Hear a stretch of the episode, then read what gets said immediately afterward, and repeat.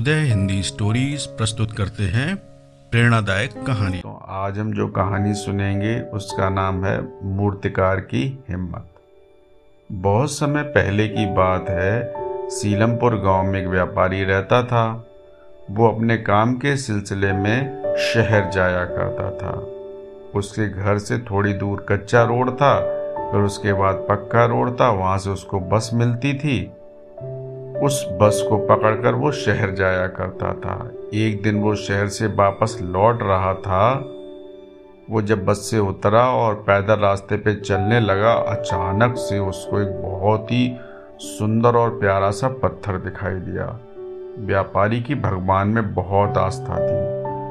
उसने सोचा, क्यों ना इस पत्थर से एक सुंदर सी, प्यारी सी देवी माँ की मूर्ति बनवा ली जाए और अपने घर में स्थापित करवा लिया जाए।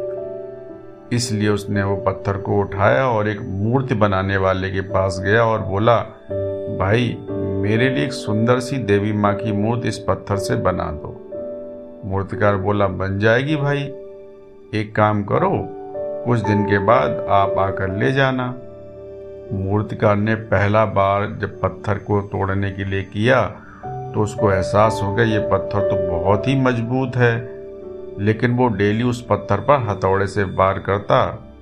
कई दिनों तक उस पर प्रयास करने के बावजूद जब पत्थर नहीं टूटा तो उसने व्यापारी को बुलाया और कहा यह पत्थर बहुत मज़बूत है, इससे मूर्ति नहीं बन सकती, तुम इसको यहाँ से ले जाओ।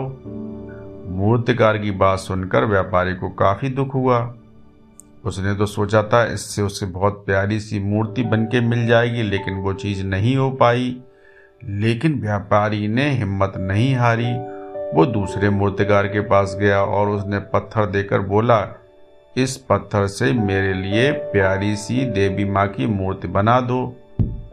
दूसरे मूर्तिकार ने ज्यों ही हथौड़ा मारा, पत्थर टूट गया। अब व्यापारी को पहले वाले मूर्तिकार की किस्मत पर हँसी आ रही थी। उसने 99.9 परसेंट प्रयास किया उसने इतने हथौड़े मारे कि वो पत्थर काफ़ी कमज़ोर हो गया था। इस वजह से दूसरे मूर्तिकार के पहले हथौड़े के बार से ही वो पत्थर टूट गया। अगर वो एक प्रयास और करता तो पहले वाला मूर्तिकार भी इस पत्थर से मूर्ति बना सकता था और पैसे कमा सकता था। कभी कभी हम भी अपनी ज़िंदगी में जब हमें लगे कि हम गिव अप कर रहे हैं तो हमें उस मूर्तिकार के बारे में सोचते हुए एक प्रयास और करना चाहिए।